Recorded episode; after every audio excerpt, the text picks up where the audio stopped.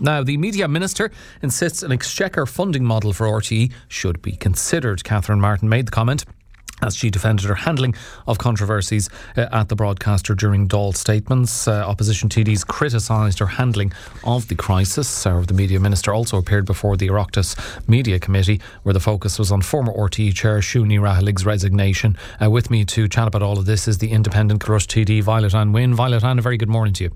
Good morning, Alan. Thanks for having me on. No, thanks very much for joining us. And you were among those in the Dáil who were very critical of the minister. You highlighted all of what I'm sure plenty of people would say are more serious issues going on in the background to this, maybe overshadowed by the RTÉ saga. I sense the frustration from you, and I'm sure indeed those people who are suffering because of the other issues you brought up. Absolutely. I made that point in my statement yesterday that there is a number of really important issues that are affecting a lot of my constituents in County Clare that aren't getting enough, I suppose, attention because the government's focus has been fixated on the RTÉ debacle, and the fact that they have not been able to get a handle of the situation. This has been unfolding now for the last number of months, and there is a level of major frustration there on my behalf, considering we have had significant developments here in County Clare, considering the CEO of the UL Hospitals Group is no longer there and has been replaced. You know, so things like that, and the huge increases that we've had in terms of the homeless figures that have been announced in the last number of days. And just to also remember that those numbers that are cited are only actually people who are accessing an emergency accommodation, and it does not in any way paint the true reality of the true reflection of homelessness in this country. So yes, I'm really, really frustrated at this point in time, and just with the consistent new developments and new information coming out just proves and points to the fact that the government still have not been able to get a handle on this situation and get it resolved in any way, shape or form. While Violet, and some of the issues you mentioned there, people be frustrated that RTÉ is the issue that's grabbing the headlines. RTÉs and what is going on there is still extremely important. It is our national broadcaster, and Catherine Martin is facing a lot of criticism from plenty of others besides yourself in the Dáil yesterday and elsewhere. She's been criticised for her hands-off approach when a sleeves-up approach is needed to tackle the situation. She was accused as well, and we'll get to this in just a moment, her appearance on Prime Time, where she failed to express confidence in the now former chair of RTÉ, Súin Ní Raghallaigh, that she was accused of throwing a grenade in instead of steadying the ship. Do you think she has been a bit too, before we get to the Prime Time appearance, has she been too hands-off when a sleeves-up approach was needed to really get in there and down and dirty to sort this out? Yeah, and I think there is a number of people involved, or characters, I would call them, that had their part to play. And I think specifically since last Thursday, the chair of the board has resigned. Now, all of the key figures that were involved in the initial committee meetings that happened before the summer recess have now stepped away from the stage. It is essential that Súin does not now join the cast of characters here who feel like they have no more responsibilities. I think we now have more questions and answers, and I do not accept the idea that once somebody resigns or retires that they're no longer questionable or held to account for what they were involved in or part of before they left. I think that's a ludicrous assumption, and that needs to be corrected, because at the heart of this is, as you've rightly mentioned, Alan, the squandering of massive amounts of public money, and this is in the middle of a cost of living crisis, so it's absolutely disgraceful. And I do want to mention the number of staff in RTÉ that I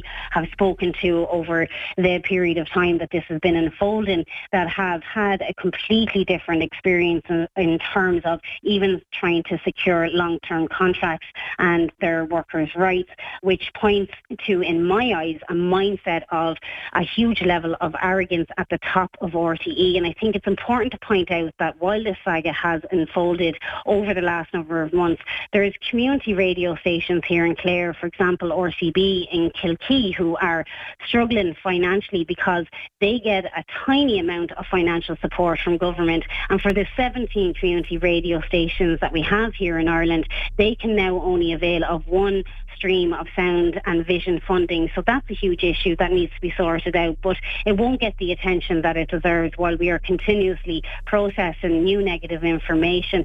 But these issues do need to be ironed out, but I've no confidence that that is what's going to happen with the department fixated on the scandal in RTÉ. And, you know, Catherine Martin is facing a lot of criticism for not just failing to express confidence in Súin Ní Raghallaigh on primetime, but actually agreeing to go ahead with the appearance. But before I get your thoughts on that, can you understand her sense of frustration, though, because of Ms. Ní Raghaillaigh's failure to recollect her role in approving the exit package for Richard Collins, RTÉ's former CFO, Chief Financial Officer? And, you know, Minister Martin has claimed that Ms. Ní Raghallaigh indicated she would resign last week, and she told the Oireachtas Media Committee that Súin Ní Raghallaigh suggested she would walk away if she received a letter seeking a meeting, and this letter was one in which Catherine Martin was going to express her disappointment, and maybe, you know, not being able to do that, she thought to herself, well, I just won't express confidence in her on TV,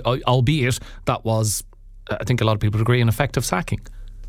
Yeah, I think, look, the former chair was the only person involved in this fiasco that wasn't taking a massive salary and instead had a genuine non-financial dedication to public service broadcasting. But notwithstanding that, she passed on the same piece of incorrect information to the minister twice before correcting herself. And that doesn't happen in everyday life. So, you know, you can't pay for something in the shop and have somebody shortchange it twice. Can I just ask you, Violet Anne, just on that point, maybe going forward, the next head of the RTÉ board, should it be someone with a background in finance or corporate governance rather than from an arts background? Maybe they would have a better handle on a scenario like this. Possibly, that could make a difference, but I don't think it was a lack of knowledge or experience or expertise that caused this issue. It definitely seems like there was more at play from how we've seen the information unfold. Look, regardless of anything else, the relationship between the minister and the former chair had fundamentally broken down, and as far as I can see, it was most likely irreparable by last Thursday evening.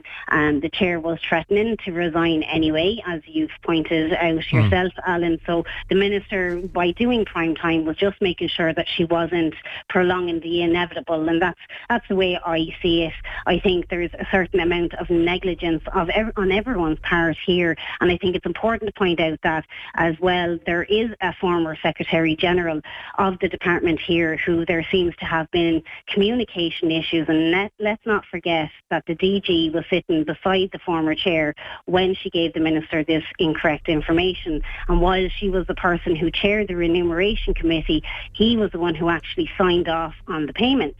And then with the minister, like, these ministers have advisors, they have officials, and in Minister Martin's department, she actually has a broadcasting unit. So it seems from where I'm standing that the media committee have a much more clear handle on this situation than the minister does, and that's incredibly worrying and concerning. This is an incredibly well-paid person with a full staff who are also extremely well paid, and yet none of the 8 people in that room were in a position to correct what the former chair had said. I mean, that's ridiculous, and that's a hard pill to swallow, to be honest. Should Catherine Martin have changed her mind and rode back on her decision to appear on prime time? And from what you have heard her say in her defence and her explanation of what has unfolded in recent times, both in the Dáil and the Oireachtas Media Committee, do you think she should remain in situ? She certainly has said her focus is on putting RTÉ on a sure footing, or do you think she should resign? Well, I think there's a cautionary tale here about ministers and whether the fact that neglecting to say whether you have confidence in someone is the same as saying that you have no confidence in someone, because here in this part of the world, I recently asked the Minister for Health to state his confidence in the CEO of UL Hospitals Group, which is something I do every few months, and the reply that he gave this time was much more confrontational than the usual blah, blah, blah. And then then a few days later, as broken by yourselves on Clare FM, she goes on leave and there is an acting CEO in her place. So every step that Catherine Martin makes in this saga is setting a precedent for her colleagues and for ministers in the future. And I've also seen this ardent defence of the former Secretary General in the department, who has now retired, and to be honest, I'm not too sure if I buy it. She was the person in the middle between the minister and the chair, and now has also retired, so we may never hear her side. But from where I'm sitting, she failed to communicate something to the minister that the chair told her about these exit packages in October. And don't forget, Alan, we've been here before. Something very similar happened in 2014 between the Minister for Justice, the Taoiseach and the Garda Commissioner, where the Secretary General of that department knew something that the others did not, and that communication breakdown resulted in the resignation of the Commissioner. So I think at this point in time there are still more questions than answers. The Minister was supposed to use the opportunity yesterday in the Dáil to lay out her plans for the future of RTÉ, and then she did everything but talking further around in circles about the events of the last week. My view is exactly as I said in the Dáil yesterday afternoon. The national media have been treating RTÉ like it's the only show in town, and I think that this very much suits Fine Gael and Fianna Fáil, because while we're all talking about a crowd of wolves of Wall Street playing monopoly money with public funds over in Montrose, we're not talking about the fact, as I've mentioned already, the homeless figures are increasing, even though they don't actually encapsulate the full reality of homeless figures here in Ireland. And we've had the UHL CEO disappear and being replaced, and we're seeing waiting lists worse now than ever. One thing I have to commend the local media in Clare, especially yourselves, Clare FM, on is that you haven't taken the bait and talked about nothing but RTÉ over the past few months, but have continued to press on with covering stories that are important to the everyday lives of the people of Clare. Yeah, and we will continue to do that. Not just Catherine Martin, though. I see, even Kevin Backhurst, who has replaced Dee Forbes as the DG at RTÉ, the Director General, has faced some criticism in some circles. At the NUJ, the National Union of Journalists, have expressed confidence in him. Do you have confidence in Kevin Backhurst to guide RTÉ through this crisis and, I suppose, the reformation of our public broadcaster?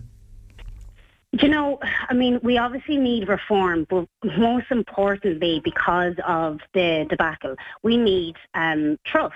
And I think, the very fact that he was in the room and didn't correct the information that was being given to the minister really does pose questions about his credibility. And so at this point in time, I think I can say that I don't have confidence, because, that's a responsibility on his behalf to be able to give and ensure that the minister has the correct information. I know the minister has stated that the line of communication between her and RTÉ is supposed to be through the chair.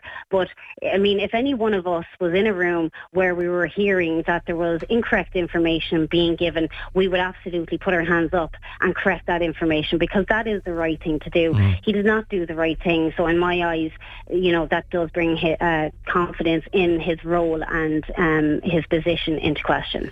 Just looking forward then to the future for RTÉ, Catherine Martin has said the exchequer funding has to be a consideration for the future. Micheál Martin, he says the government hopes to take a decision on the future funding of public service media before the summer recess, but he did add it's going to take some time to implement those decisions, although he said we need to collect as much licence fee revenue as we possibly can. But I think we all know the current model isn't really working. We've seen all the people not paying their TV licence out of protest at what's happening at RTÉ. What do you see, Violet Anne, as the way forward in terms of a funding model or an alternative way of gathering that licence fee revenue to keep RTÉ going as a going concern? Yeah, I think, there's a lot of anger out there, especially in terms of the TV licence and the fact that they have continued to be proactive in trying to, I suppose, get the TV licence fee paid from each household while this saga has been unfolding. And I don't think that has sat well on the public whatsoever. I think it has to be a case of either exchequer funding or being brought back under the